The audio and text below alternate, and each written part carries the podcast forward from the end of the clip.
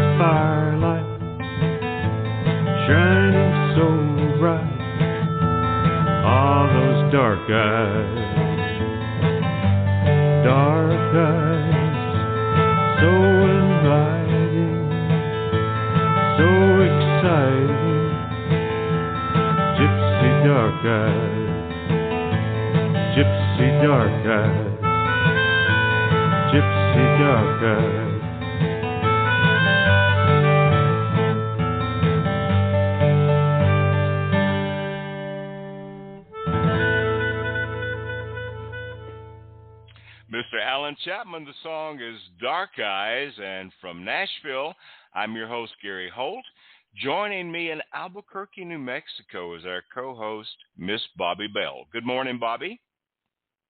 Good morning, Gary. The um, spring is arriving here. How how about where you are?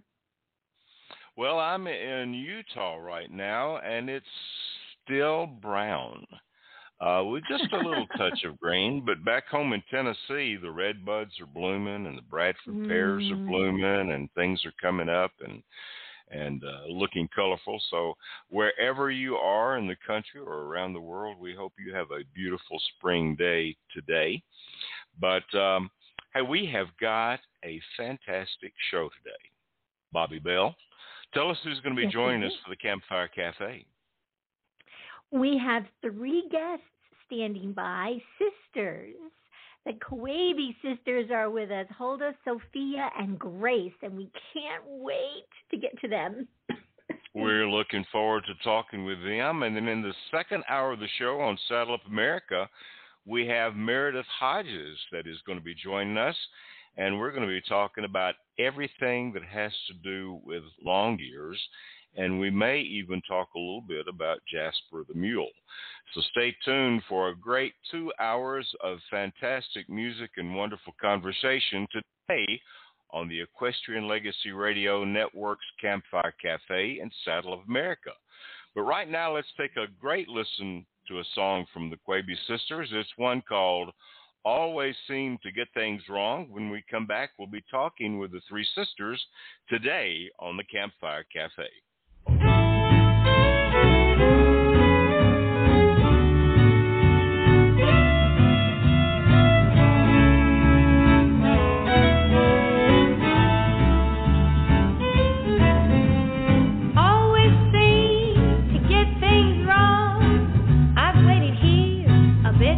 small.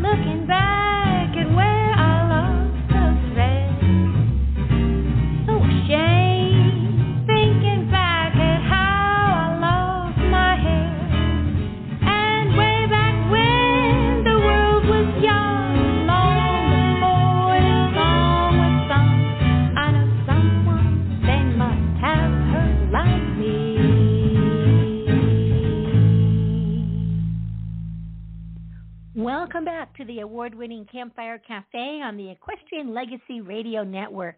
We just heard Always Seem to Get Things Wrong, performed by today's guests, the Quebe Sisters. With over 15 years of touring to date, the Quebe sisters have delivered their authentic triple fiddle and three part harmony sound to the concert halls and festivals of North America, Europe, and even Russia. Grace, Sophia, and Hulda Quebe front an innovative progressive Western swing band of archtop guitar, upright bass, fiddles, and sibling harmony. This Dallas based five piece uh, presents a unique Americana blend of Western swing, jazz influenced swing, country, Texas style fiddling, and Western music. But it's not nostalgia that drives the band as purveyors of Western swing, but the aspiration to take the music back to its roots and sustain the spirit of swing. Over the years, I've had the pleasure of experiencing the Quebe sisters at the Santa Clarita Cowboy Festival, and most recently with Riders in the Sky. Evenings of entertainment to long remember. Please welcome to Campfire Cafe the sisters of Triple Fiddle and Harmony, who play second fiddle to no one. Sophia, Grace, and Hulda Quebe. Welcome. Hi. Thank you. that hey, was girls. So, that was great. How are you girls doing? We We're are doing We are great. wonderful. Cool, cool. So I was telling I was telling you just a little bit before the show started that in my Facebook memories it had popped up today that that we had had Hulda on the show five years ago, just about this time last year. Yeah, it was amazing. That's so crazy. Five It years ago. crazy. Yeah, yeah. you know, you guys. the moment you mentioned it, I was like, I remember doing it. oh gosh. Well, it was it was fun talking with you th- then, and it's going to be great talking with the three of you guys today on the show. But uh, how's your weather out in Texas? You've just come out of a snowstorm and really nasty weather, and we were talking about how things are in Utah and Tennessee and Albuquerque, New Mexico. How's the weather out in Dallas today? Texas weather, you know, is one of those things that you just you can't plan for it, so you don't. you just don't know if it's going to be raining or or I, throughout this whole quarantine, I've been keeping pinpoints on my weather app of different places Really? in the United States. Yeah, just because I'm bored. and I like to keep up with the weather across the U.S. of places that we travel, and I'm you know, I miss it. And it's just funny. Texas is like some days I'll look at it and I'm like, wow, we have the same weather as Philadelphia today. Interesting. Yeah. hmm Yeah, Mhm. yeah, yeah. Well, in And other times Tennessee, it's like we have the weather of the equator. So. yeah, yeah. In Tennessee, you just have to hold your breath because it can change so quickly. You know, day it's 16 degrees, the next day it's 70. So you Yeah, just have to get used to that. Yeah, yeah. So before we get started, why don't each of you introduce yourself so that this radio audience might be able to identify who's talking? So you want to start with uh, who's the oldest, by the way? Well, this is Grace speaking. I'm the oldest, and All right. um, yeah, I'm glad to be here. Glad to talk with y'all. We're glad to talk with you too. So who's second oldest? Uh, Sophia, I'm second oldest. I'm stuck in the middle, which is fine. But um, but yes, this is Sophia speaking. All right, all right. And I bet I know who that leaves. yes, it was me. Hold on. I'm the youngest. oh gosh. You're so deductive reasoning right there. Yeah, that's pretty pretty smart of me. But uh, yeah, it was interesting, Grace. The other day I saw something that was posted. and It said that the oldest child, of which I am, in my family of three brothers, the oldest Ooh. child is always the most intelligent and caring of the three. So would you say that's right or not? Oh man, I'll take that any day. I just have to convince Sophia and Hulda that I am the most intelligent and caring. But uh, sometimes I can I'll be give you forgetful. that. So It's your birthday coming Yeah, up. you know can what, Have that. It's it's close to your birthday. it's your birthday. Happy Be birthday kind. for the most intelligent and caring. Be kind. Be kind. Y'all are Oh, being gosh. generous. That's pretty sweet. That's pretty sweet. So, what's been going on with you guys during this COVID, where all of the gigs have been canceled and nobody's been able to perform? So, what have you been doing? We Any have of you can been practicing and playing music and delving into new skills that we really didn't have time to really investigate fully and spend as much time as we wanted to. So this year has been just one of musical growth and exploration, not only individually but a lot as a group. And um, you know, since we since we are home, it's afforded us the time to just have a really nice routine, which is never the the routine on the road is that there is no routine. there is Yeah. no schedule. you have drive days at different lengths and different times and all this and at home you can have a schedule. It's it's been really fun. And it's been Mhm. just a really good time of growth, but we are very excited to get out and play for people again when that's possible. So, when is the uh, uh, Grace? When's the first gig that you've got scheduled? Well, we are playing this coming weekend. So, no, not this coming weekend. It's next weekend. I was gonna say. um, yeah, so we're weekend. playing in Tomball, Texas, and then we'll be playing in Llano, Texas, um, next weekend on on Friday and Saturday, and then after that we have some more gigs that are like here in Texas, and then um, actually Arkansas. So stuff that's closer, Oklahoma, Mhm. closer to home. And then Yeah. in July, we'll be heading out on a longer tour, but you know that's a few months away still, or the end You're of right. July. Mhm. Right, right. Well, it's kind of exciting for you to be able to get back out and be in front of live audiences again, and it's exciting for people to experience live music again. So I know a lot of Mhm. folks have done uh, Facebook lives and Instagram lives and, and different types of uh, social media that they've used, but it's going to be so nice to be able to get out and actually be in front of people again. So I'm sure you're looking forward to that. Yeah. And we I noticed, are. yeah, and I Mhm. noticed you guys are going to Knoxville, Tennessee, a little bit later in the year. So maybe I can run up to Knoxville and get to see you. Then, then I can talk about how great you are live and in person. Yeah. That'd be cool. well, and would they're even going to be in Maine. You're going to be in Maine. That's, gr- I mean, that's like the whole other side of the country. Um, in July, that's wonderful. Yeah. Oh, I absolutely love going up to the east. I love going to any of the coast anytime, but during the Uh-huh. summer, uh, mm, mm, Maine is where it's at. I'm just thinking about the lobster rolls as I talk. I started to say no Yeah, lobster, yeah. no shrimp, no seafood at all. That would be awful to have to experience that. But anyway, somebody's I got to do it. Might as well be you, you know. Hey, let's Right? take a listen you know, to another to song. sword. That's right. That is right. I think it's so kind of you to be the one to volunteer to do that too. But anyway, let's yeah, listen somebody's to. got to eat that stuff. Oh, it's all right. Let's listen to another great song from the Quebe Sisters. It's one called Lonesome Road. It is from the self-titled CD, and we'll be back in just a moment to talk more with them today on the Campfire Cafe. Look down, look down that lonesome road before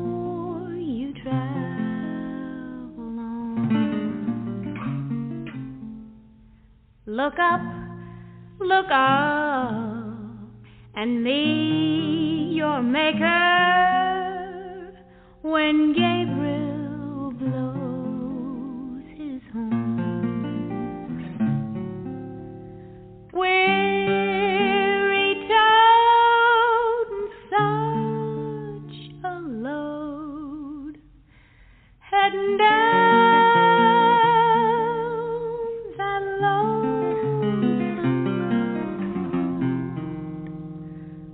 down, look down that lonesome road before you travel.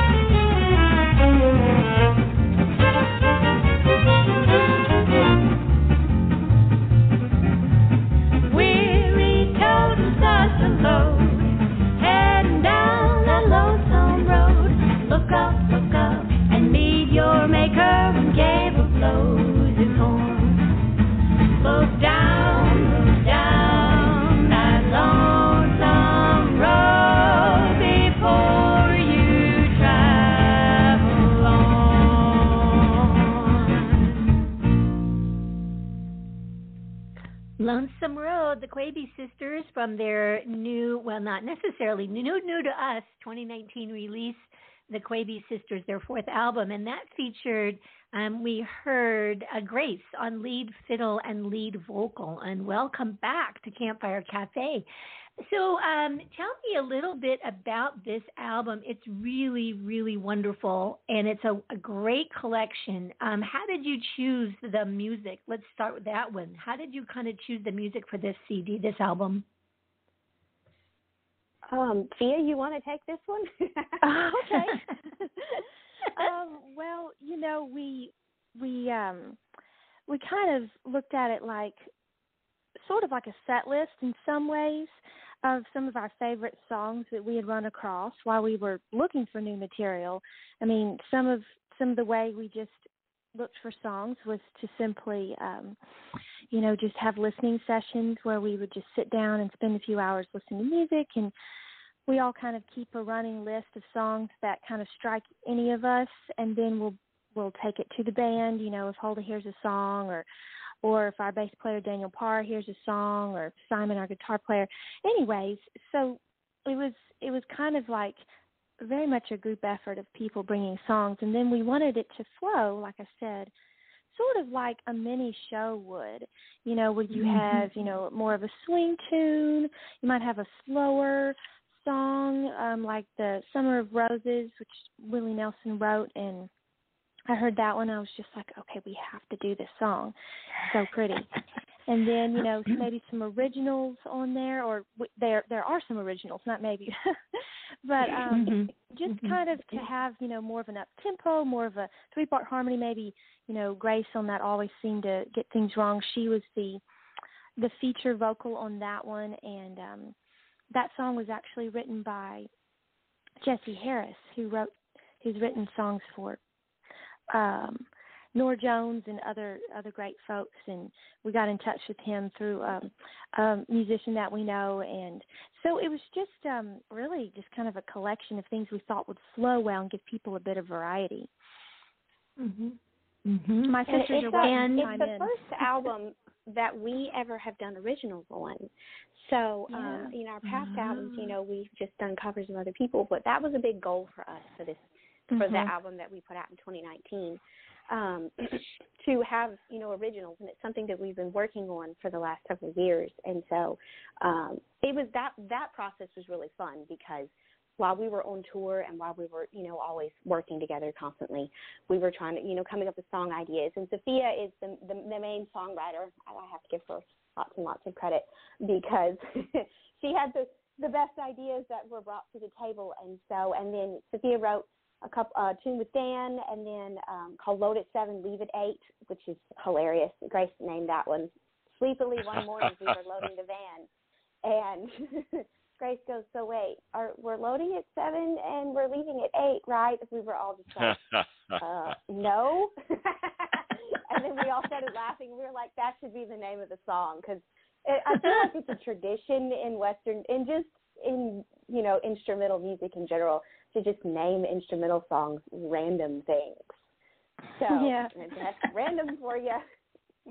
That's random. advantage touring, you can tell because all kinds of road related names show up on their records. yeah. Yeah. Yeah. Oh, um, gosh. Well, speaking well, you're of, just speaking talking. tour, you- no, go ahead. never mind. No, no, no, Gary, I was- go ahead.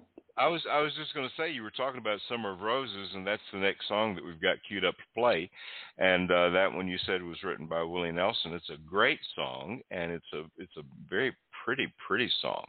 And let's take a listen It's to that. and Come back and talk more with Grace and Sophia and Hulda today on the Campfire Cafe.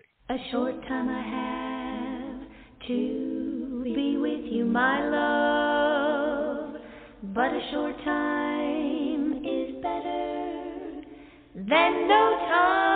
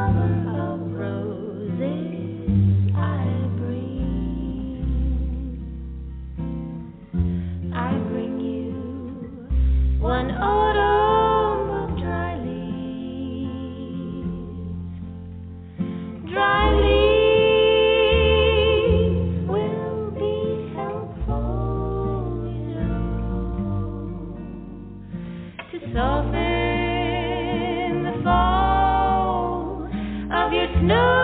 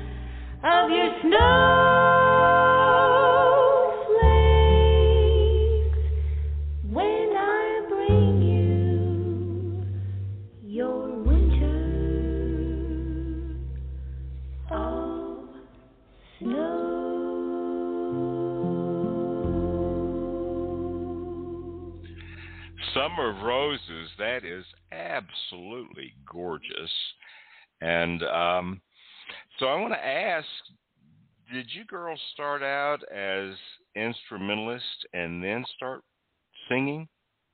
And Grace, answer that question for us. Well, we did. We started out playing fiddle, and then we were we were competing in Texas style foot contest, and um, that's how we got going playing fiddle. and then, if you well, it wasn't that long, maybe a year or so after, because we were taking fiddle lessons and we would we were homeschooled, so we all would go and take lessons together, and we were learning the same songs, and so it was just kind of a natural pre- progression to branch into playing in harmony, playing together, and and uh, what better place to start than with a Bob Wills tune? So yeah, we learned "Faded Love," we learned San Antonio Rose, and after a while, we just kind of built up a little set of songs that we played together as you know in harmony, and they were all Western swing, mostly Bob Wills or Spade Cooley tunes, and and we also loved the Sons of the Pioneers as well. So we started singing Western swing, Western songs, and um, that's how we started singing was really from playing in harmony and then it was just like well we're already doing this in harmony. What if we sang too? So that just was a natural progression. Yeah yeah. Well i'm glad it was a natural progression because we just listened to a great great song. So Hulda did uh did you did you guys grow up singing together before you started performing together or did you wait until no. you started performing? We didn't sing together like in the sense of if we you know we would sit around and we did sing we did sing around the house you know we'd sing at church and our mom you know has a good voice and she likes to sing and stuff so of course yeah you know, just like anybody else you sing around the house but as far as like coming up with arrangements and actually working on it and doing it no we we waited actually it was funny we met ricky skaggs and he heard us play and kind of took us under his wing and he invited us out to play the Grand Ole Opry for the first time. I was 13 at the time. It was oh, the wow. most amazing experience. Yeah, it was awesome. And one of the, but then after you know he got to know us a little bit, he he just said, "Now you girls need to open your mouths and sing." you know, somebody like Ricky Skaggs tells you that sounds like something him. to you, yeah you think about Yeah. it. And Yeah. we did, and we we we didn't sing for anyone uh grown you know for a whole year literally i think there were only two people that heard us sing and we practiced and that's what we did. We practiced a lot. And then our first gig was that we sang on was january 2005 oh And, wow. uh, yeah, we had a big show out in Elko, Nevada. Oh, it was it was a big deal. uh-huh. Uh-huh. And it was a big it was a festival and everything. And so we got up there and sang and it was well received. And so we thought well they didn't boo us off stage. I guess we'll do it again. And um yeah that's how things got started Oh, that's so cool. That is so cool. Well, I want to ask Sophia because you're the songwriter. With this downtime that you've had with uh, with the pandemic going on, are you writing some new songs, and are you perhaps working on a new album for 2021? Ooh, yes. Um, so to answer your first question, there's always, you know, pieces of songs in the works, you know, where I might Right. have the lyrics to something, but I need better chord changes or I need a melody or, you know, or maybe you think of a melody and you're like, if I can take some of my lyrics or this or that and, um, you know, piece it together, I'm not a super experienced songwriter, but it seems that they come together in all sorts of different ways, you know. Right, right. Um, but as far as the new album is concerned, that's always on the back of our brains. You know, you know, we're always thinking, okay, what can be, what can we be working towards next? And I think right now, like Grace was saying earlier in the conversation, we've just had the the opportunity to just dive into certain areas of our musical exploration of things we want to work on that will all facilitate towards another album. As to when that new album, as to when we'll go in the studio, you know, we haven't set a definite time. I mean, it would be it would be exciting to record sooner rather than later but we'll just Yeah. have to feel that out but yes we're always we're always thinking of oh that song would be cool to do in the next album or what if we did an album with this sort of theme or this or that and it just is you know it's kind of always on the back of the brain yeah, yeah. Well, I I will tell you this: 2019 was the last album, so personally, I think it's about time for you to come out with a new one so we can have you back again. well but hey, well, we, we need agree, that, uh, honestly. motivation that motivation Yeah. slash pressure that's good Well, that's good Yeah. Let's get to another song. This is one called The Waltz You Saved for Me. Uh, you want to tell us something about this song? Yeah. Great. Oh, I, oh, I You want to talk it. about this one. oh yeah Okay. okay go for it So I have always really liked this song. A lot of you know, it's it's it's I like a good waltz. I love that Willie that Willie Nelson song that says sad songs and waltzes aren't selling anymore and I'm like, I Yeah. refuse. I agree with you, Willie, but I also am fighting back on that. And so I've always thought Waltz You Saved for me just had a really singable melody. And so we got Grace to Grace has a beautiful performance on this as well and then I took a fiddle solo on it and um and then uh Simon, you know, plays it plays a ride on it. But that's one of those classic tr- traditional songs that a lot of people have recorded, but we thought, you know what, we're going to record it too, and people seem to like it. So here it is. And they are going to like it. Go ahead. I have an interesting tip on this song. We um we grew up listening to and we still do love Ray Price and the Cherokee Cowboys and one of the fiddlers that played on some of his most iconic records was his name was Tommy Jackson and he was a you know a staple around the Nashville music scene back in the day Right. and he came up with a really iconic you know kind of more single note style of um country fiddling and we love his playing and um but one thing he would do in the studio is that in order to have open tuning or open strings um kind of the sound of open strings sometimes for certain country tunes it just has a certain timbre to it that's that sounds Right. right for the song he would tune his fiddle in different ways um according to the key that the singer needed to be in instead of playing in you know closed keys. I'm getting way too nerdy here on the air but anyways Hulda decided to borrow from that concept and she tuned her fiddle uh differently for this solo and i think it has a really cool timbre mm-hmm. anyway y'all will hear that yeah, I forgot about that. All right. Well, you mm-hmm. guys are going to mm-hmm. love this. This is the waltz you saved for me. We're going to come back and talk more with the Quebe sisters in just a moment. Today on the Campfire Cafe. Ever in dreams with you,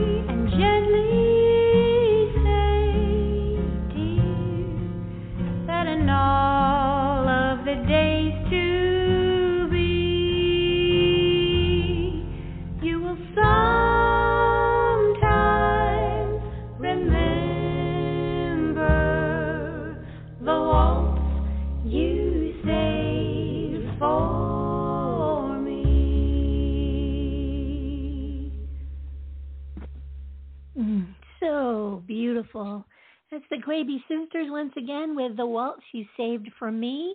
And uh, that was really fun to hear in this piece, like you were just talking about. Um, Hulda is the only one, I believe, playing fiddle in this and providing harmony vocal. Sophia on harmony vocal, and then Grace on lead. And would you please tell us about the two gentlemen that complete the five piece band? yes, yes. Okay, so Simon Stipp is playing guitars, mostly archtop guitar, but he played several guitars, different types of guitars on um this record. And um yes, he's I can hear him in the other room playing scales right now. I happen to be married Simon to happens to be Sophia's husband. Yeah. So that's why you hear him in the other room. yes, exactly. Yes. Grace, you want to tell us about the other member of the band? I would love to. and uh, incidentally, I can hear him in the other room, and he's playing around. He's I can't hear what tune he's doing. He's playing something. Oh, but I'm married to Daniel Parr, and he is our bass player. And um I think one fun thing about this record is he had, yeah, he had two basses on that recording. Um, so, well, well, I don't know about that, not that track. I mean that album. Um, and one, so he played mainly gut strings on one bass, and then he brought in another bass with, um, you know, the more modern steel strings um, for, I believe it was the intro. Do you remember which one, y'all? I can't remember off the top of my head. We did Oh, a I lot can't of remember a lot if I thought- hunting and tone trying, string changing that happened throughout all of Oh, that. wow. yeah. Wow. So I have a question fun. for we you. just experimented. hmm I have a Yeah. question for both of you, uh, Sophia and Grace, and that is: Were these guys members of the band, and then the romance started, or was the romance there and then they became members of the band? Which way was it? Well, for me, this is Sophia speaking. Um, Simon, um, Simon and I were best friends and just hung out and playing music together and stuff because he grew up in the Texas style fiddle world that we Okay. did and playing guitar and stuff. So our family knew his family and um his, yeah, anyways, um he became a graphic designer and designed apps and that sort of thing uh, for a living. But he always played guitar on the side, and we we you know got to know each other, started dating, that sort of thing. And then I was like, then then all of us were like, what if he joined the band? We're like, do you want to quit your stable, well-paying job and become a road musician? and he went for it. so you know, I left him. yeah, but then we got married a few years later, and um we've been happily touring ever since. oh, that's great, great. Grace, what about you?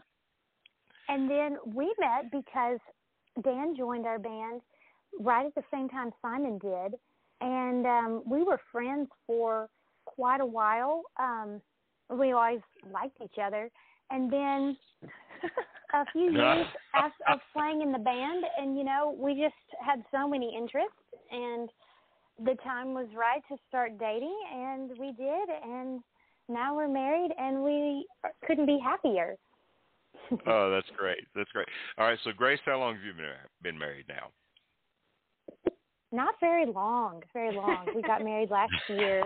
And, Okay. uh, you know, it was nice to have to not have to go on the road right after you get married. Uh-huh. That Yeah, would be yeah. nice. so, That would be nice. Sophia, what about you? I've been happily married for four years now, so I'm very grateful for that. All right, all right. And Hulda, we haven't talked about are you married or single? Oh, I'm married. I've been married a long time. uh, Oh. yeah, I've been married the longest. Yeah, it's funny. So I'm married. act- It's the funny story. Sophia's talking about Simon, and so I'm married to Simon's brother. Yeah, This is I know what seems Wow. Weird. Land is They're like, wait, should we what? tell people? What parallel universe did these sisters come out of? But yeah, no, I. So we've known Sophia and I've known our husband since we were all kids. You know, when we all grew up together in the, like she said, the fiddle world. And so Isaac Oh, and I great. dated. We were high. We were basically kind of like high school sweethearts, and then we we've been together for well forever. It seems like we've been. Yeah, uh, that's coming up eight years for me, wow. which is wow. wild. Wow. Wow. Well, congratulations to all three of you. And that kind of leads us into this next song. And it's one called My Life, My Love, My Friends. And uh Holly, you want to tell us anything about this one? Yeah. So the the the tune. Sorry, I I don't mean to correct you, but it's um my love, my life, my friend. I'm and sorry. Sophia I'm- wrote. it's okay. It's okay. Um, I've done the same thing myself, where I've gotten it all mixed up. Sophia wrote this song, and originally, you know, it started out as this, just this little kind of almost Merle Haggerty, Jimmie Rodgers kind of feel, real just simple kind of country tune, and then she got you know we were all kind of giving her input or different things like that and um so she started tweaking on it and then you know uh grace no grace didn't help her with the lyrics sophia you you wrote all the lyrics for that one. But Mhm. um then as i remember one day i was literally taking a shower and i thought uh we need to turn that song into a shuffle. So I came back to band practice and I was like, everyone, we need to turn my love, my life, my friend into a shuffle and we did and that's kind of where what it turned into. But i think one of my favorite things about the song is that a lot of country shuffles you know are they're like you know johnny paycheck where it's you know i'm barely hanging on to me. And you know I, the the just everything is depressing and sad and you know she left me and it's terrible and all of that.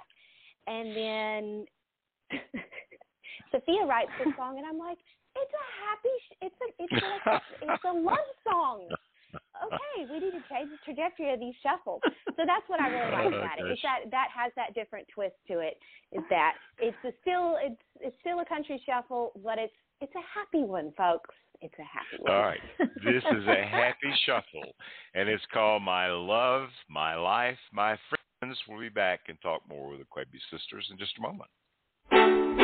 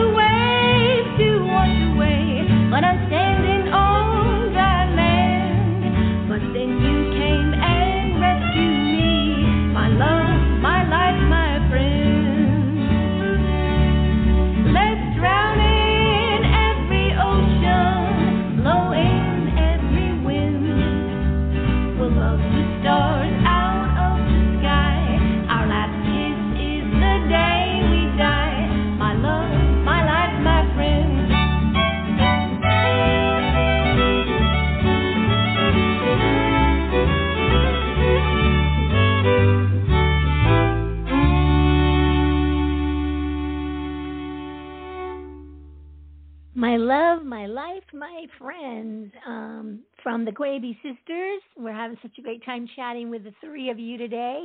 I have a quick question, kind of about your fiddles. Um, are these the same fiddles that you've been playing um, your whole career? Do you do you uh, do you have different fiddles that you play? Is or is this it? That's such a great question. well, we have played different instruments through the years, and um, we really want to have instruments that complement each other. Um, well, I'm specifically speaking of fiddles, but but in the whole band context as well.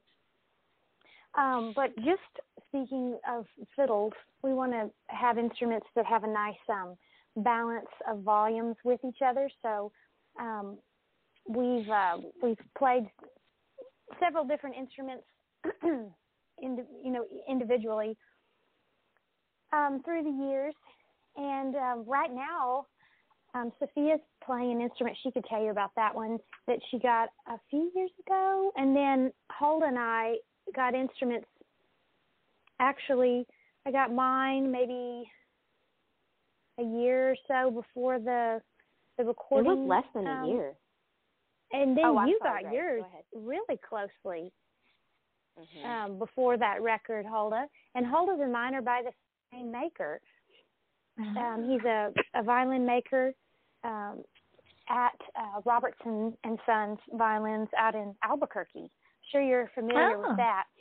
oh my goodness! And they just have such a, a wonderful store. And uh, so, yeah, Christian Peterson made our our violins, and we fiddle around on them and stuff like that. So we we generally find that we like playing on the same type of strings or the same brand, and um, yeah, we've experimented with a lot of stuff. But Sophia has to tell you about her instrument. She has a much older instrument than we do. Ours are new. My my fiddle was made in um France in 1903. So Oh. She's an antique, and I nicknamed her Wormhole because um, because twofold. There were some tiny little like like weevil holes or something in not in any Uh. important structural areas, but um but cosmetically speaking on the instrument, you know, maybe it had been stored somewhere and a bug got into it. But it, it didn't hurt it really. But it I think it looks cool. So I had them filled with clear, you know, glue so that I could still see them. And also I'm super into science and space and stuff like that. And so anything that has to do with physics and wormholes and that is fascinating. So it's a double meaning for me. oh gosh. um, that's really interesting. When you travel, um, do you have sort of backups in case something happens, or do you just, um, you know, you We just do, trust that these? Do you? yeah. we were on. Yeah, we we usually on just carry an Washington. extra. Yeah, we do because well, my I used to carry a fiddle that I've had well that was made. I was going to say that I've had since the 18 early. I was like I haven't been around since the 1890s. I still You've had it have. since the 1800s. Um, I love that fiddle and I play it as much as I can. But we were on this island. We were actually we had I think it was like some like five days off or something in between gigs. And so we were like, we we need to find like a cheap Airbnb. We were in the middle of arranging the album. We were trying to write some songs and finish things up. So we got this Airbnb little house on this island. Uh, was it y'all? Was it Washington Island? What state was that? so. Was that Wisconsin? It was on one of the Great Lakes. Anyways, long story short, my fiddle just it literally just blew up. It was like all of the glue came undone and I was like, Okay, that's Oh, it. This fiddle is too old. It's totally fine now. It got all repaired and uh, we have an amazing luthier that lives right very near us. humid. So lucky. And it just It was very humid and weird and so that was when I was Ah, like, humid. "Mm, we need to get yeah, well, I need to get something that will can withstand the road a little better and I'm not, you know, messing with it. And you know, one thing about the album that, you know, to tie in what Grace was talking about, how we like to have instruments that are complementary, is one thing that we did when we recorded the self-titled album in 2019. Um, was that we did everything live in the studio. We really wanted things to feel cohesive like it does whenever we wanted to record like the way that we practice, which is stand in Oh, a circle great. and face each other. That's yeah, great. and so Mhm. we just like to make things hard on ourselves, and so we wanted to do it live. And Mhm. we're we're really inspired by the Mills Brothers, and you know, you see, you he listen to recordings and and see them, and you know, we're not to their level yet, but we're aspiring to that. And you know, that's something they had. You know, the story goes that they they were called one take mills, like they were they could just walk in the hmm. studio and lay it down Do it. because Yeah. they were so comfortable with each other. And so that's what we were working towards. And that's and I think, you know, probably the next album that we do, we'll try to do something similar to that as well. We have the studio that we work at in Austin, Texas is just fantastic. And we wanted specific gear, you know, like we can nerd out. I'm not the best with talking about gear. Grace, you're better at that than I am. But we had really cool mics. We had did we have plate reverb, y'all? What what all y'all y'all Oh, we had what we plate had. That was reverb. part of it, yeah. So us having Mhm. instruments that work that sound really good together, that that blend well acoustically in one room was really important. And so Mhm. yeah. That's why we Yeah, spent great. so much time Thank on you.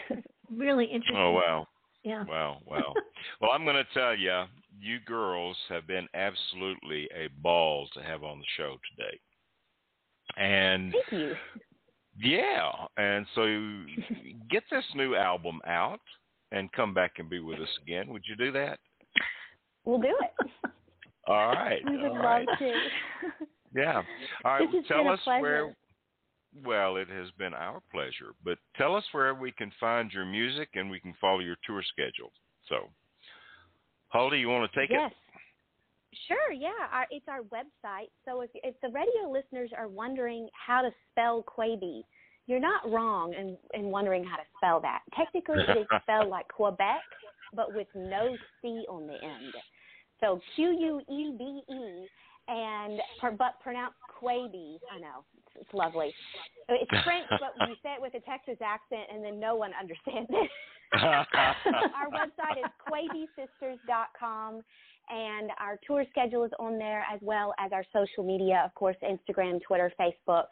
And we, we post and we, we have a monthly newsletter and all that jazz. So if folks want to keep up with us, follow us on social media or look on our website. And we're going to be playing some Texas shows and a show in Arkansas coming up here in April. Everything, of course, you know, socially distanced and making sure everything is safe for, you know, the, the listeners to come out and then we're going to be um, going doing some touring, uh, you know, this summer, and slowly starting to get out as as venues and stuff are able to make things, you know, and as as, as things go well, and hopefully stuff opens up more, we're just going to keep getting out there and getting back to work. So who knows if we'll show up in your state?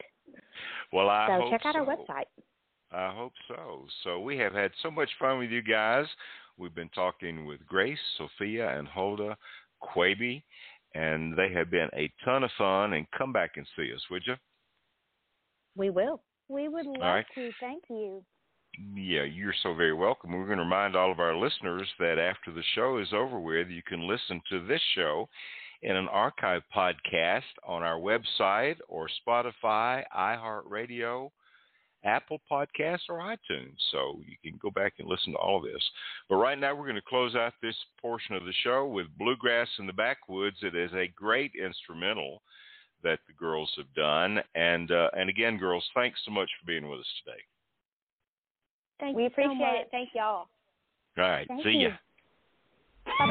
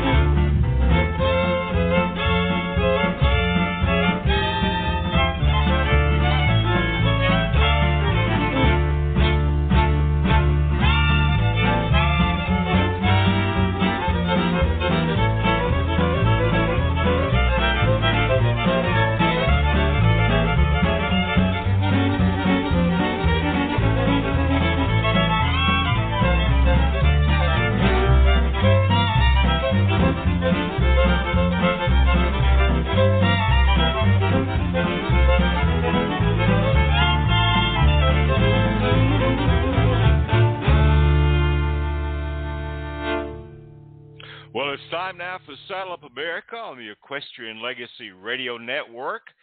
When we come back, we'll be talking with the one and only Meredith Hodges about long ears. Stay tuned for Saddle Up America.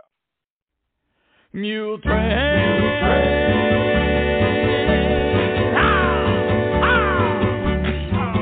Mule train. Clippity clopping over hill and plain. Seems as how they never. Clippity clop, clippity clop, clippity clippity clippity clippity clippity clippity clippity clopping along. There's a plug a chart a backy for a rancher in Corona, a guitar for a cowboy way out in Arizona, a dress of calico for a pretty Navajo, and get along.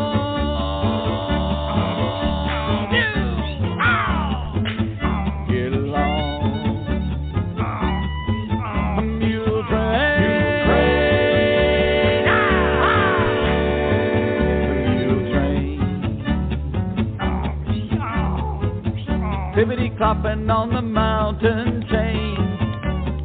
Seems they never reach the top. Clippity clop, clippity clop, clippity clippity clippity clippity clippity clippity clippity clopping along. There's some cotton thread and needle for the folks away out yonder. A shovel for a miner who left his home to wander. Some rheumatism pills for the settlers in the hills. Get along.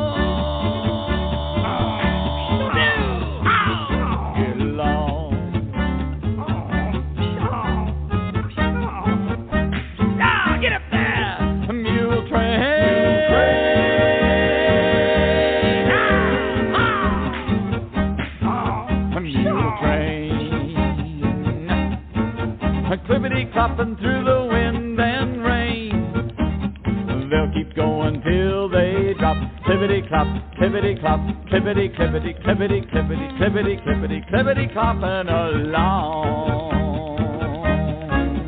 There's a Stromberg for the Ranger and for Woody there's a fiddle and accordion for Joey playing both ends in the middle. There's a mushy note for Slim. I guess Roberta's writing him. Get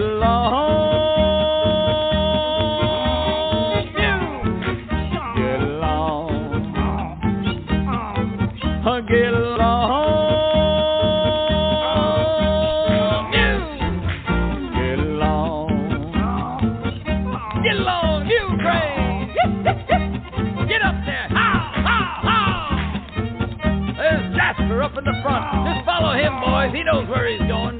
Get up there. Third from the back, Senator. I got my eye on you, pal. Get up there. Get up there. Mule train. Price of gas at four bucks. I get off the mule train. Well, that's Riders in the Sky. The song is Mule Train. And welcome back to Saddle Up America on the Equestrian Legacy Radio Network. I'm your host, Gary Holt. Joining me in Albuquerque, our co host, Miss Bobbi Bell. And several years ago, I became aware of our next guest on her long running television show on RFD TV. And she is an expert about everything pertaining to long ears. And welcome to the show, Miss Meredith Hodges. Hi, Gary. How are you doing?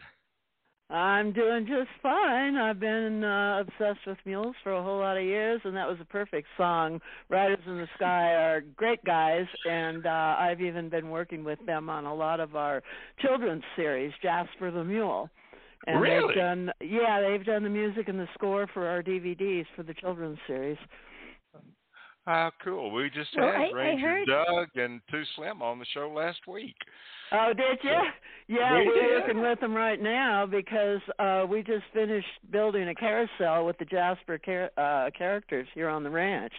And so we decided to do a documentary uh about the whole creating the Jasper carousel. So uh Joey and the guys are working on the score for that one now and they wrote a new Jasper song for us. Oh, how fun! How I- about um, that? Meredith? This is this is a co-host Bobbi Jean, and you know I've I've listened to that um them, Riders in the Sky, sing Mule Train many, many, many, many times. But today, for the first time, I heard them say Jasper, and you know, I didn't know about Jasper till I was preparing for today. And I thought, oh my gosh, I'm hearing Too Slim is yelling out Jasper's name. Yeah, exactly. Yeah, we've had a long-standing relationship since oh gosh, way back in 2001 or so, maybe 2000. Oh gosh, that's oh cool. Yeah. Well, listen, for our worldwide audience who may not be aware of you and and all the things that you've done with with our long ears, tell us a little bit about the background, where you came from, and how you got started with mules. Because I know it, you started with Arabians, but how did you get involved with the mules? Well, uh, I started riding horses when I was two years old but um and then in back in 1967 the American Donkey and Mule Society was formed uh in answer to the mules declining in America because the tractors were coming out and taking their places. And Yeah. so in 1972 I started working at my mother's Windy Valley Ranch in Healdsburg, California. And I became a, a representative, an animal inspector, and judge for the American Donkey and Mule Society. And while I was working at the ranch, I started out uh working with the the foals and just halter breaking and everything. But then my mom gave me a five year old to work with to get used to mules because I was of the mind that everybody else was that they were stubborn and really hard to work with and they'd get you if you did anything wrong and I was kind of afraid of them in the beginning actually. But after I rode this mule for about a month, this five year old, I went, Oh my God, this animal is so smart and I thought, you know, mules have been previously used for packing and driving and farm work and and other such things. Um, but they haven't really gotten into the various activities that people use horses for. And Right. I thought, you know what? I bet you anything that they could do anything that a horse can do, and they'll probably do it better because you when you're breeding mules i mean they used to be bred from cold mares the mares they didn't use for horse breeding but Right. these days we have actually pulled out the best mares and bred them with the best donkey jacks and so what we have are mules uh, that are top quality, take the best attributes from both the mare and the jack. They get their their looks and their ability, their athletic ability from the mare, and they get their strength and um, and endurance and everything from the donkey, and their intelligence, of course. So they learn things quickly, and when they do, they're they're better than the horse they came out of every time, without a Wow. doubt. Wow. And this made this made it really challenging because they were smarter than me. so when I was training them, you know, most uh, horses succumb to, uh, you know, uh, a kind of a masterful kind kind of training, but uh, mules take exception to that. They want to negotiate with you, and they so if you're doing something that they really don't like, they will uh, humble you in a second. and and this this brought uh, along uh what I learned from my grandmother years ago. I mean, when I was having trouble with the mules, it made me think about what my grandmother told me years and years ago. She said, "Meredith, you are going to be a sorry old woman if you do not learn how to walk in good posture and use good manners." Oh, and lo and behold, I thought, well, okay, maybe this will work with the mules. And then I thought too that when we train our athletes for football, basketball, baseball, or any of the things that they're doing, we don't just put them in the game to get strong and repeat it and learn it that way. They have to do exercises to prepare for the game so that Right. they exercise all the muscles in their body so if they get out there and do a wrong move, they're not going to hurt themselves. And so I thought, well, okay, I'm going to establish a program like this for the mules, and I'm going to use good manners, and I'm going to put them in good posture, and I'm going to strengthen them from the inside out, starting with all the elements that support the skeletal frame, and put them in balance and develop those core elements symmetrically around the skeleton so that when I do ask them to do what I want them to do, it won't hurt and they'll be able to do it. And I will never ask them to do anything that they can't that they can't do at any given stage because my training follows a logical and sequential order beginning with leading training and first it's on the flat ground and I go ahead and and one of the things they need to know about is how body self carriage and we don't realize it, but when we grab these equines by their lead rope and start walking off with them, our hand moves back and forth. So what happens is that you're pulling on that lead rope, however subtle it is, and it's Gotcha. pulling them off balance with every single step that you take. And so I looked at that and I thought, well, I've got to fix this. And so when I lead my animals, I take the rope and put it in my left hand and leave a loop across my stomach so it's loose. And I have Okay. their head at my shoulder. I point in the direction of travel with my right hand. And then I ask them to uh, walk on. I say their name and then say walk on because you have to acknowledge who they are too. You know, Yeah. I mean that's just polite, right? And so so you go B, uh, walk on, and you look down to see what foot they're leading with, and you match it, and you match their steps, right, left, right, left. However they're leading, you just match Okay. it with your steps, and you make sure that you're walking straight lines and gra- gradual arcs, no abrupt turns or surprise. You know they don't like that. They like to Right. know what's coming and and then when you want to stop you go and whoa you give them the heads up and i'm going to do something different whoa Right. and then you stop with your feet together then you turn to their shoulder and you ask them to square up their feet with equal weight over all four feet underneath their body back feet together front feet together and then what i do is i carry oats in a fanny pack around my waist and the oats are the same thing that they get fed. I I don't believe that varying the diet is all that good, and it often uh, causes colic and founder and abscesses Right. and skin irritations and all of that. So rather than using carrots, apples, or any of those kinds of things, horse treats, which by the way they will get tired of after they've had a few of them, uh, Yeah. they don't get tired of the oats, and the oats are actually healthy for them. So you give them a handful of oats, and then you just stand there and you wait until they finish chewing. You do them Hmm. the courtesy of waiting. That way, they don't get anxious about what is her next move going to be. What's she going to do next?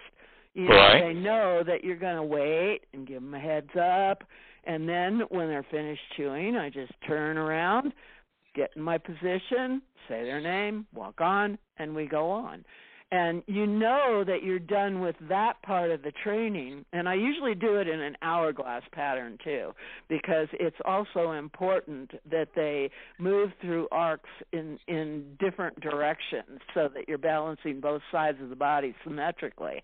Okay. and so even though we're walking, you know, every time we stop and square up, it's settling those muscles symmetrically around the bones and all that soft Okay. tissue and all those ligaments and all those tendons. It's not just muscle. And so what you do in this hourglass pattern is you set four co- cones in the four corners of the arena with two gate cones in the middle and you walk around the outside, you walk around the first two cones on the short side and then come in towards the gate cones.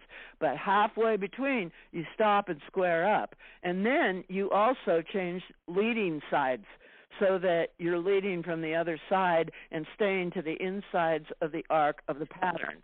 And if you were to draw this pattern on the ground, it looks like an hourglass.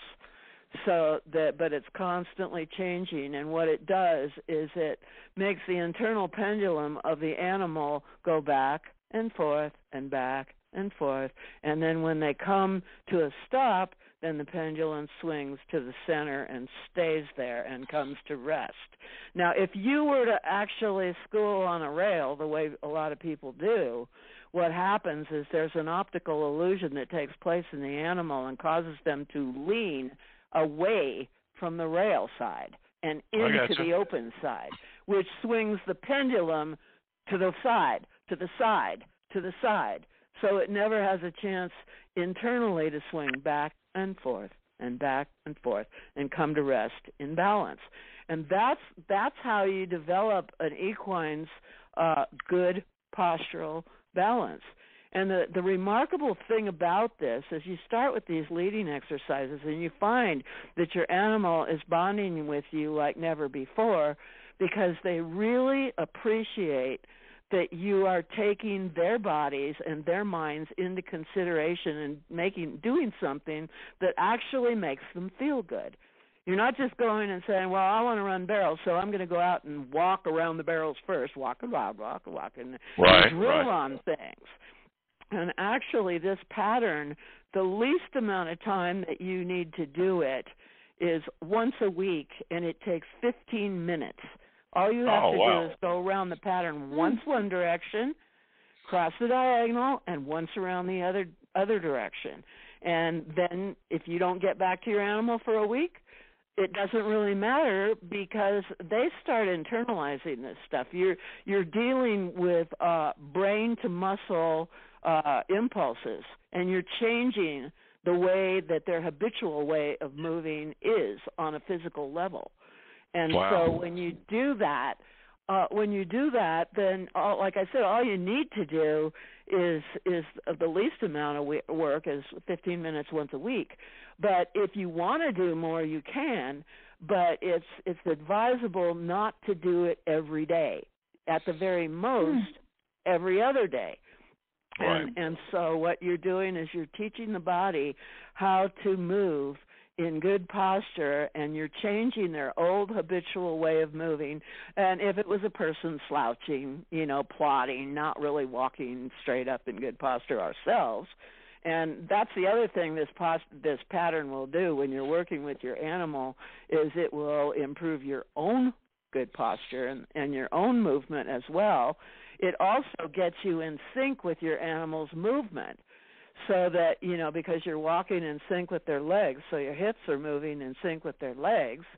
And and then um as you go on uh you you're just your body is acc- acclimating to that too. So down the road when you finally get on you're not going to be as awkward in the saddle as somebody that didn't do this because Right. you're already halfway there with your own body moving in the same rhythm that the animal is and and your hips are ready to get over the top of the animal and move with their legs so you're kind of putting yourself in a lot better shape that way Yeah. and the way yeah. that you can you can tell if you're done with this flat work leading is when you can throw the lead rope over their neck and just go ahead and get in your position and give the verbal commands and the hand signals and the body language and they'll do the whole thing without you touching them and Oh, just that's on those signals alone. And that's how you know to go on to the next stage. So like i said you're never facing them with anything that they can't do. And the next stage is to go through obstacles and add coordination to the flat work. And when you go through obstacles, you go up, you go down, you go sideways. And the first order of business is like everybody does, just to get them through it. And sometimes I'll use the oat- oats to coax them to something that they're afraid of. And if they are afraid of it, I just stand there and hold the rope taut because they're going backwards and the rope's getting Right. tight you know and i i just say oh no no no no no. This this is not that bad. Come over here. Come and see this thing. You know oh i can't do that. It's going to kill me. Uh, no it's not going to kill you. And it, oh but i just can't do that. You know i say oh yes you can. And they're oh well why? And I say, I reach in my fanny pack and I grab the oats and I show it to them. And I said, because I've got the oats. I've got the oats. That's right. I've got the oats. I've Meredith, got the can I- fanny pack. I, I, So- since you're talking about oats again, I have to tell you this is all a whole new world for me, and I really enjoy. You have a fabulous website, absolutely fantastic, and there's lots and lots of videos, and and I just I just put up on my Facebook page a wonderful 15 minute or so sort of video that covers your your kind of your history. But but one of the things that you talked about was is it little Jack Horner and that he he uh, he really wanted to to learn a lot of the things that you were teaching to um Sunday to the mules and the horses. and. Yes, he he was Yeah, not about to be left like- out. And Yeah, and and- it's because the you know donkeys generally they've got a very strong sense of self-preservation and they can be very stubborn about what people are asking them to do because it makes no sense you know? And they don't see any sense for instance in lunging in a round pen to go really fast to come back to the same place. It makes no Uh-huh. sense. And if you think about it it really makes no sense. Um, un- unless unless you're talking about building a body. But in order to do that, see, you have to do this prereq work too.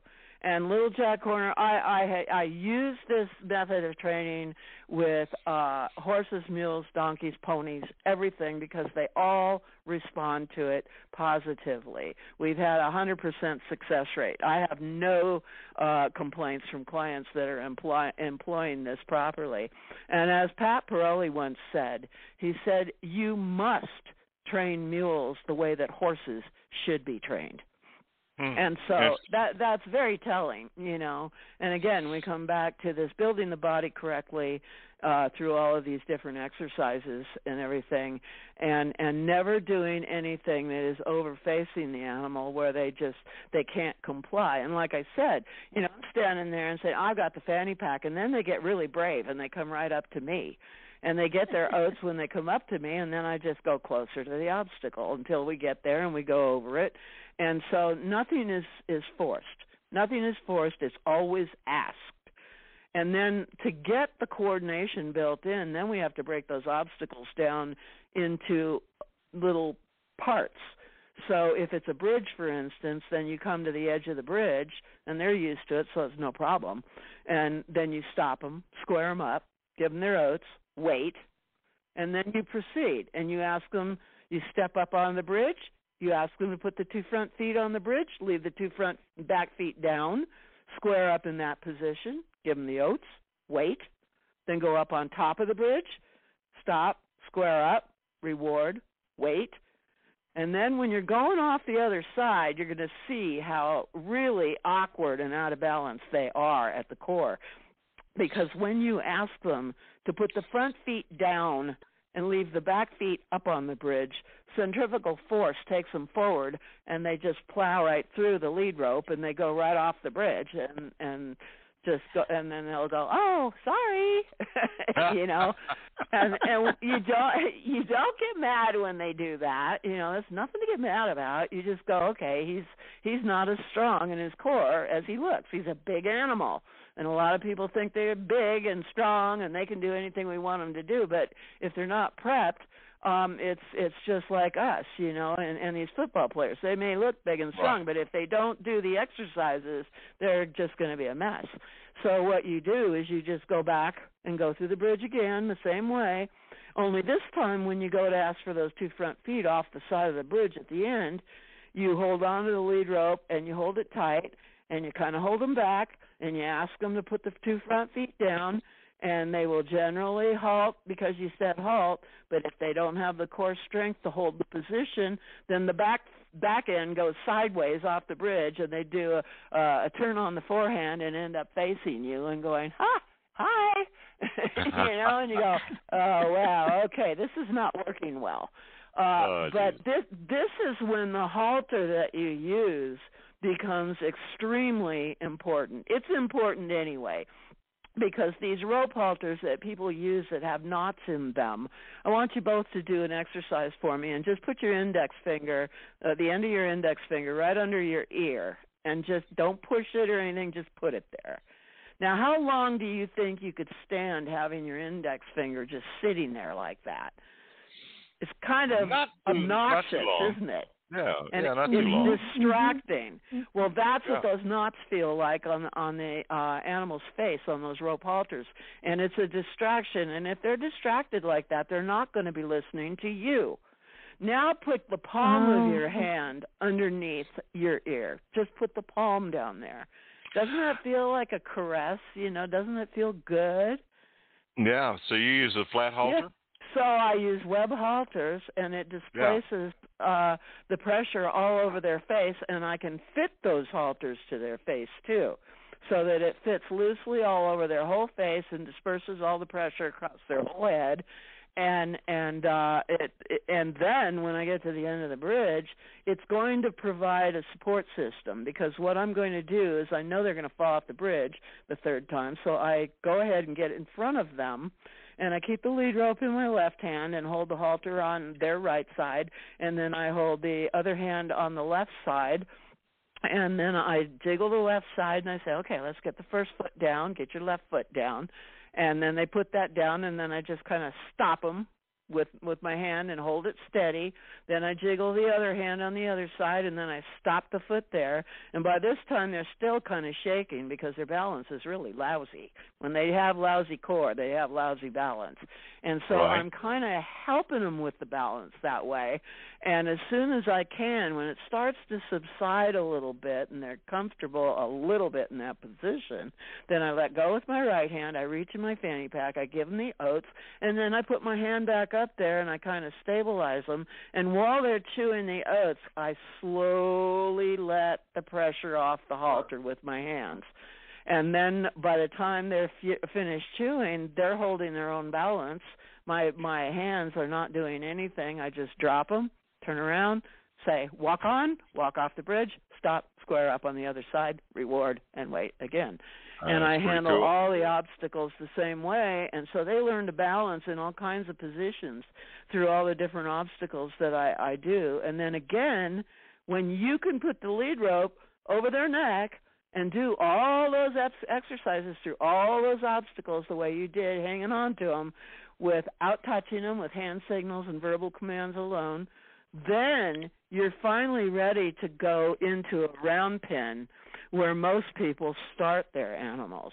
I gotcha. I gotcha. now the thing that's going to be different, and I'll I'll tell you this is going to be different, is when you get to that round pen. If you start them in the round pen and they don't have good postural balance, when they start going fast, they start leaning like a motorcycle. And Oh, wow. when they've had all this this leading training, you know, and learn how to move their body correctly uh, through straight lines, gradual arcs, up, down, sideways, and all that, and doing all these movements correctly, then when they get in the round pen, they maintain their erect posture with equal weight over all four feet. And when they start going around in that round pen, they bend their body to the arc of the circle through their rib cage and maintain equal weight and equal pressure on both sides so that they're Wow. really traveling with equal balance on both sides and equal balance through their body which also makes for a much smoother ride when you get on you I know and, and then think. that's where you build the bulk muscle over the core muscle is in the round pen because now that they're on the rail and everything and they can go faster without me standing by their head they do and they can learn the reverse and uh, and all of that and walk trot canter whoa uh how to do smooth transitions and keep their balance without bouncing or popping from walk to trot or trot to canter. They they do it very smoothly. They learn how to do that because they've got total control over their body now.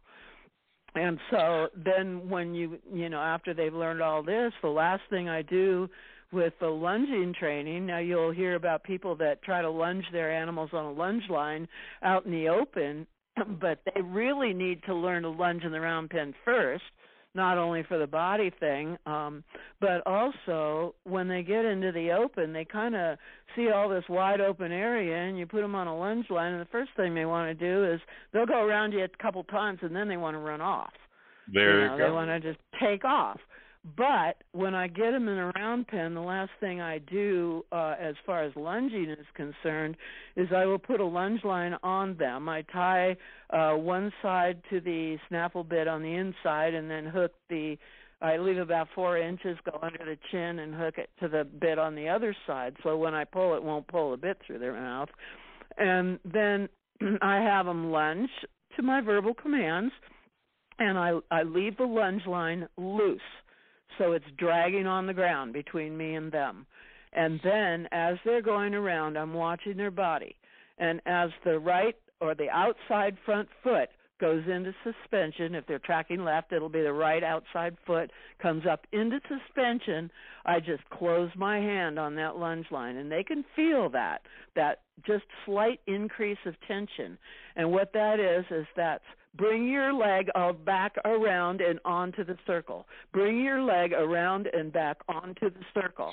Because if the leg is down, they they can't you're just pulling them off balance if you pull on right, that line. Right. But right, if the leg right. is up, then it's crossing over and coming closer to that inside front leg and staying on the arc. And you do that both directions. And so now you've given them a cue to use when you get out into the open. And so when you start lunging them in the open and they start to go away from you, you just watch that outside front leg come forward and you squeeze your hand and you say, Come back onto the circle. Come back onto the circle. And they won't run off. They, that is that is a good lesson for us. Yes. Hey Meredith, we're going to take a listen to a song. I bet you have not heard this before. It's called the Mule Song. Okay. And it's by Kristyn Harris. And when we come back, I'd like to talk a little bit about Lucky Three Ranch and all of the things that you have there that are going on because I saw some pretty cool stuff with Jasper the Mule. Oh, sure. yesterday. Yeah. But right now, let's take a listen to the Mule Song. It's by Kristyn Harris. We'll be back in a minute and talk more with Meredith Hodges today on Saddle Up America.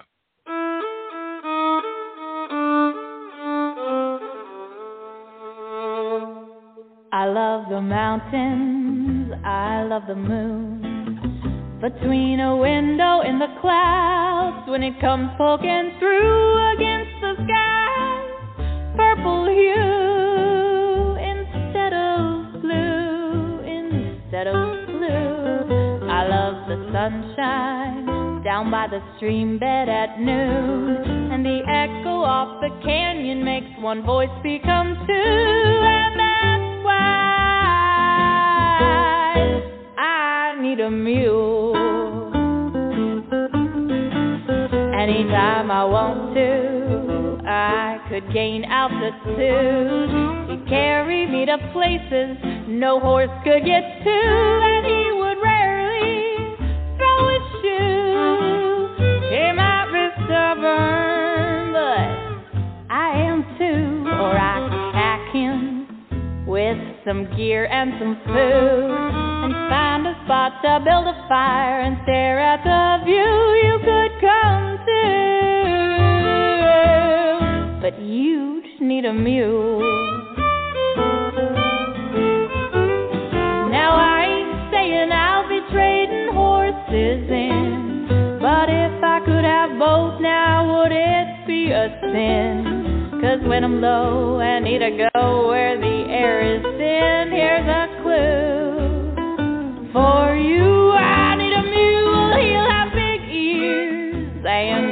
opinion or two, but he'll keep me on my toes just like a good friend would do. Yeah, it's true.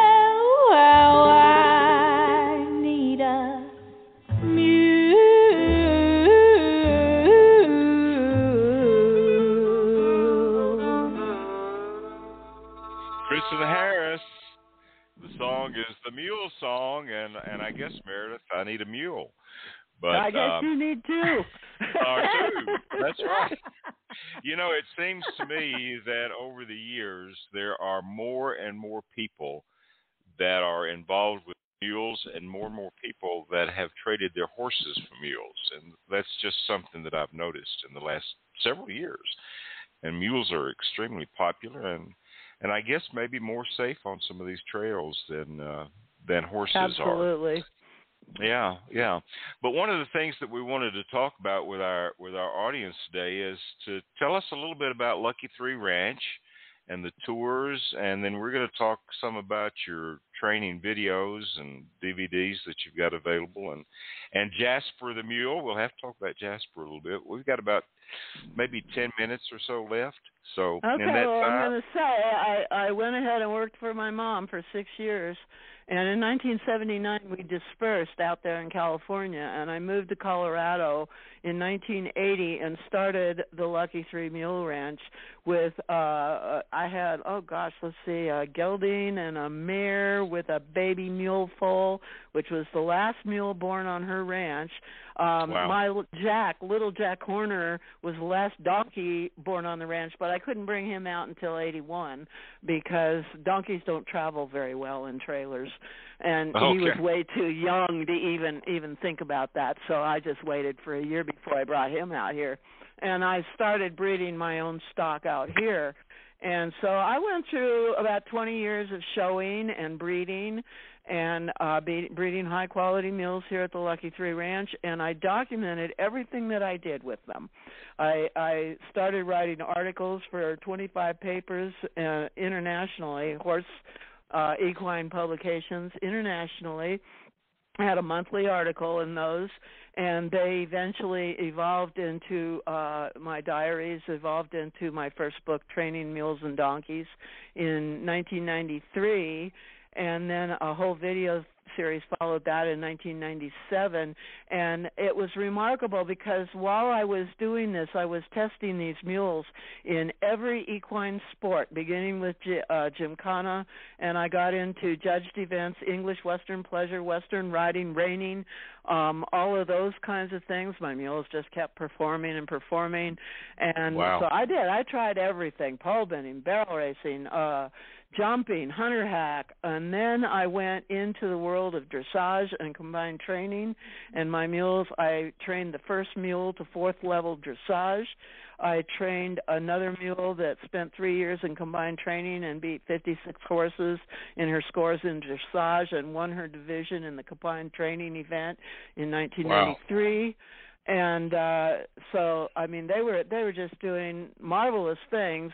And the thing is too is that once you've even had like a oh just if you ride a mule you're almost going to catch this disease right off the bat. It's called mule fever and it's it's terminal. You you will never want to ride anything else once you've ridden a mule, except maybe a donkey, you know, because they kind of come along with the territory. But Right. you fall in love with them, and and they give you back everything that you give them. The more consideration you give them, the more they give you, and uh the more uh, arrogance you want to dish out, the more humiliated you will be. And so, but you get wise to it after a while and and you learn to really appreciate the relationship that you can build with these animals and so Lucky Three, uh, we started the Jasper series back in 2000 with Jasper, the story of a mule, because I wanted to address kids too. They're the future, and they need Right. to, to to learn about mules too. And during the course of these mules learning to do everything, I competed against horses in horse shows because they didn't have mules enough mules for a mule show back then Right. and we actually built the mule industry to what it is today with all the work that we did. There's only a handful of people that got started, but the numbers of mules increased exponentially over the years, and now there's literally millions of them, and they're Yeah. they're doing all kinds of wonderful things. And we even have uh, one gal that's been competing in the United States Dressage Federation finals in Lexington, Kentucky, against the horses. Wow. So it's it, I mean the achievements are increasing. The mules are really showing that they're not the maligned creature that everybody thought they were, you know, the substandard creature. They're not. They they are just amazing animals. And the kids get along with them really well. Sometimes better than the adults. And so that's why I did the Jasper series. And then I thought too, I I saw people, you know, trainers going on the road doing clinics, and I even did it for two years. I did judging in clinics, and then I decided that that really wasn't the way to go because I was too busy to keep learning, and I Right. really wanted to keep learning, and so I just came back to the ranch and decided to take lessons with a dressage coach, and I I stayed in those those lessons with her. I uh went to clinics with a lot of uh trainers, uh top trainers. Bruce Davidson was one that I did, Jim Graham, uh Denny Emer- Emerson and combined training and and dressage and uh kept working with my mules and learning and writing the diaries about it and it kept producing books and videos about it and that's why I got so many. Uh at the same time I did uh comic relief with the children's books and but I decided that it would be better to open the ranch up to tours rather than even doing clinics where people bring their own animals because the one thing that you will never see if I do clinics the standard way is an animal that has gone through this entire training process and what the result looks like right. you know because it really it looks different my animals when they're at rest all of them rest four square they don't let Oh, wow. rest with their feet splayed and their hips dropped or anything like that. When they move they move uh this has become a habitual way of moving so they move straight and true and and they have regular rhythm to their gaits even when they're out playing with each other in the pasture. So it it affects everything but if i was to do clinics i would have uh animals that were all at stage 1 and Right. they would they would all have to do leading training to build up those muscles and people don't like to pay five hundred dollars to go and lead their animal around on a lead rope I and got you. so so what I do is I just have people come out on tours here, and the tours are like personalized uh clinics. And we show them a movie all about m- uh, mules, and it takes about a half an hour. It's all about mules and the beginning of the Lucky Three Ranch and what the training program's all about, all about the animals we've rescued and how the training program has done wonders with rescues. And uh, then when that's over, then I give, give a talk for 30 to 45 minutes about the whole program, and then people get to come out and experience the Loveland Long Ears Museum and Sculpture Park at Lucky Three Ranch, where they get to see that we've got over 20 life-size bronzes of mules and donkeys. yeah, here. that's pretty amazing. Yeah, that people Yeah, can come and see. All my champions are immortalized in bronze, so they can see uh, what the champions were able to do. The least of which was not little Jack Horner, little donkey. You know, Yeah. he won English Western Pleasure, jumped, he he drove, he did reining with sliding stops and spins, and he jumped four feet in exhibition and he was at second level dressage. He he was an amazing donkey, and he lived to be 34 years old. Oh wow. Pretty pretty mm-hmm. extensive. My dressage is. mule, my fourth level dressage mule, lived to 35. All of my animals are living over 30. They're Wow. all going toward the mid 30s because they're just healthier all the way around. And the ones I have here, I've got 17 animals here still. And uh what 12 of them are mules. I've got four donkeys, two large standard donkeys, two miniature donkeys, and a miniature horse. And they're all over oh, let's see the youngest one the ones I think I've only got two that are under 20. Um but I My most goodness. of them are uh 25 and older and they look Wow. really young and they act really young. They're they they've got all kinds of energy. They still travel really well. Um and so you come to the the tours here so you can actually see the results of the training in the real live animals that are here. And then people get to experience the bronze statues and everything. And we're really popular with the assisted living groups.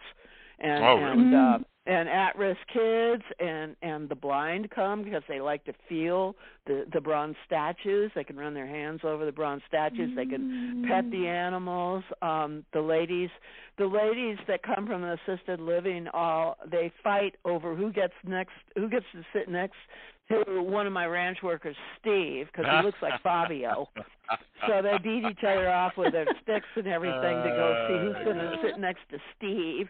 The ladies that are in wheelchair races, they come out and they they're kind of sullen at first, you know, uh, but then after they've they've gotten the talk and the movie and everything, and they get to start walking around and everything. Everything is so clean here. We've got pea gravel down that has gotten rid of all the mud, so the ladies can have wheelchair races too. There you go. That's good. so You everybody, I mean, everybody Meredith, just does ear to ear about- smiles when they come out here. We're about to run out of time. Okay. Let's tell everybody. First of all, you're going to have to come back. I mean, I without question, you're going to have to come back. But tell everybody about the two websites that you've got uh, for uh, Lucky Three Ranch and for Jasper. Okay, uh, you can find our website uh, for the Lucky Three training at lucky3ranch.com. That's all spelled out. Lucky L U C K Y T H R E E R A N C H dot com. And at the bottom of that website, you can hit you can hit the button to go to Jasper's website, or you can just uh, type in www.jasperthemule.com. All right. And they can find all of your training videos on the Lucky Three website. You can find all my training videos and books in the store, and we also have apparel. We've got note cards and and and uh, hats going in there and everything. But the really interesting part is I've got a lot. I, I'm one who has always believed in sharing information. I believe that our elders were the ones that taught us, and they give the, they gave their information away for free. So I do that under training on my website. We have multiple sections there that offer fun vi- music videos. We have training tips up there. I have diaries of donkeys that I've trained, of the draft mules that I rehabilitated. So there's just a world of uh, free information up there for you to take a look at. And as are in the video on demand, we have documentaries up there that we have produced and all of the shows that appeared on RFD TV. Oh wow, wow, wow. Well, it's as Bobbi said, you have a phenomenal website, and uh, we're going to encourage people to go and check that out, and Jasper's website as well. Come back and be with us, would you? I will definitely do that. And just as a last thing, um, if you want to talk to us, you're welcome to call at one eight hundred eight one six seven five six six. We answer the phone. We answer all our mail promptly. All right, that's a cool deal. So you'd want to do that. But uh, anyway, thanks for being with us. And this is another mule song, but it's a little bit different, Meredith. So it might be might be a little bit different.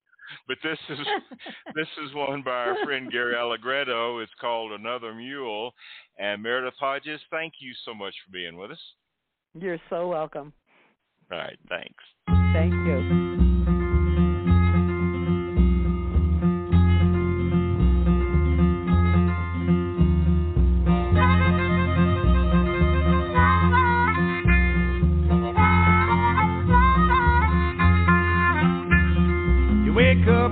Midnight with a tear in your eye. Cause you dreamt about your baby and she was with some other guy. Oh my. Tonight you ain't gonna sleep at all. You got a real bad feeling another mule's been kicking in your stall. So you saddle up for her place just as fast as you can. While you're walking in that front door, you can hear the back door slam. Oh man, any fool could make that call. Yeah, man, any fool could tell you another mule's been kicking in your stall. Then you walk into her bedroom, find her slipping on a dress.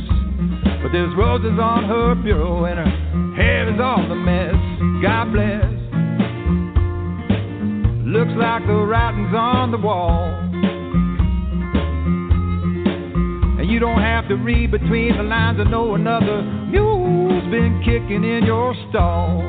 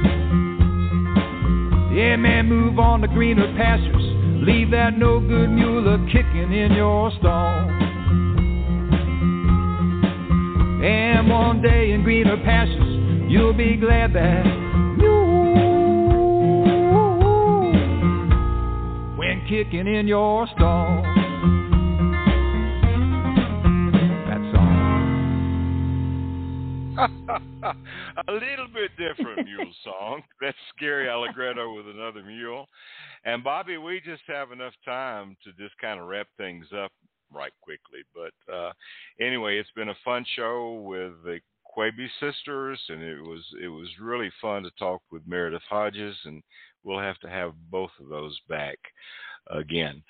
What kind of uh, what kind of closing thoughts do you have for us today?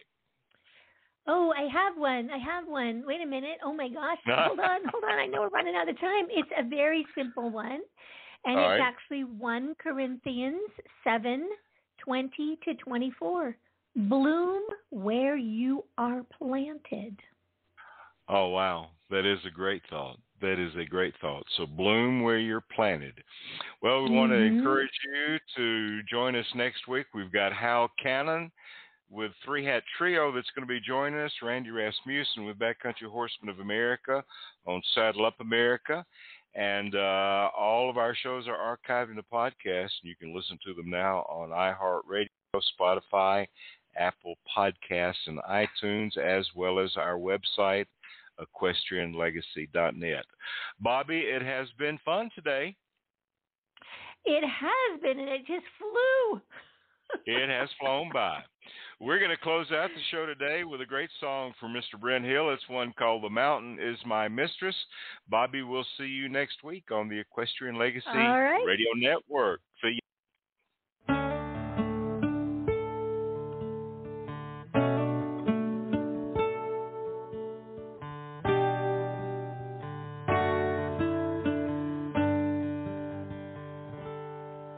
I could see the longing look in your eyes. This morning when I kissed you all goodbye. And I know you and need me here at home. And you wonder why I leave The mountain is my mistress, and she'll always come between us. And I'm wrapped inside her arms the night this Idaho wilderness. I'm faithful to you more or less, but I've gotta get this off my chest. It's something, girl, you'll just have to accept. The mountain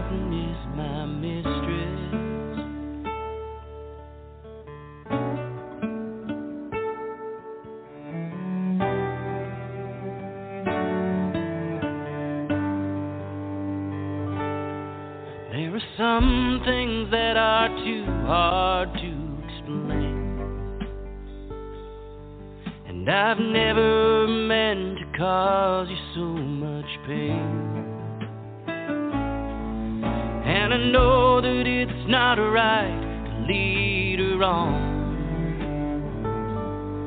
But with the changing of the weather, I'll be gone.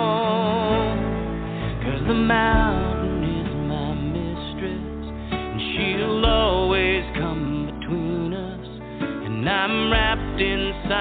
arms tonight in this Idaho wilderness. I'm faithful to you more or less, but I've gotta get this off my chest.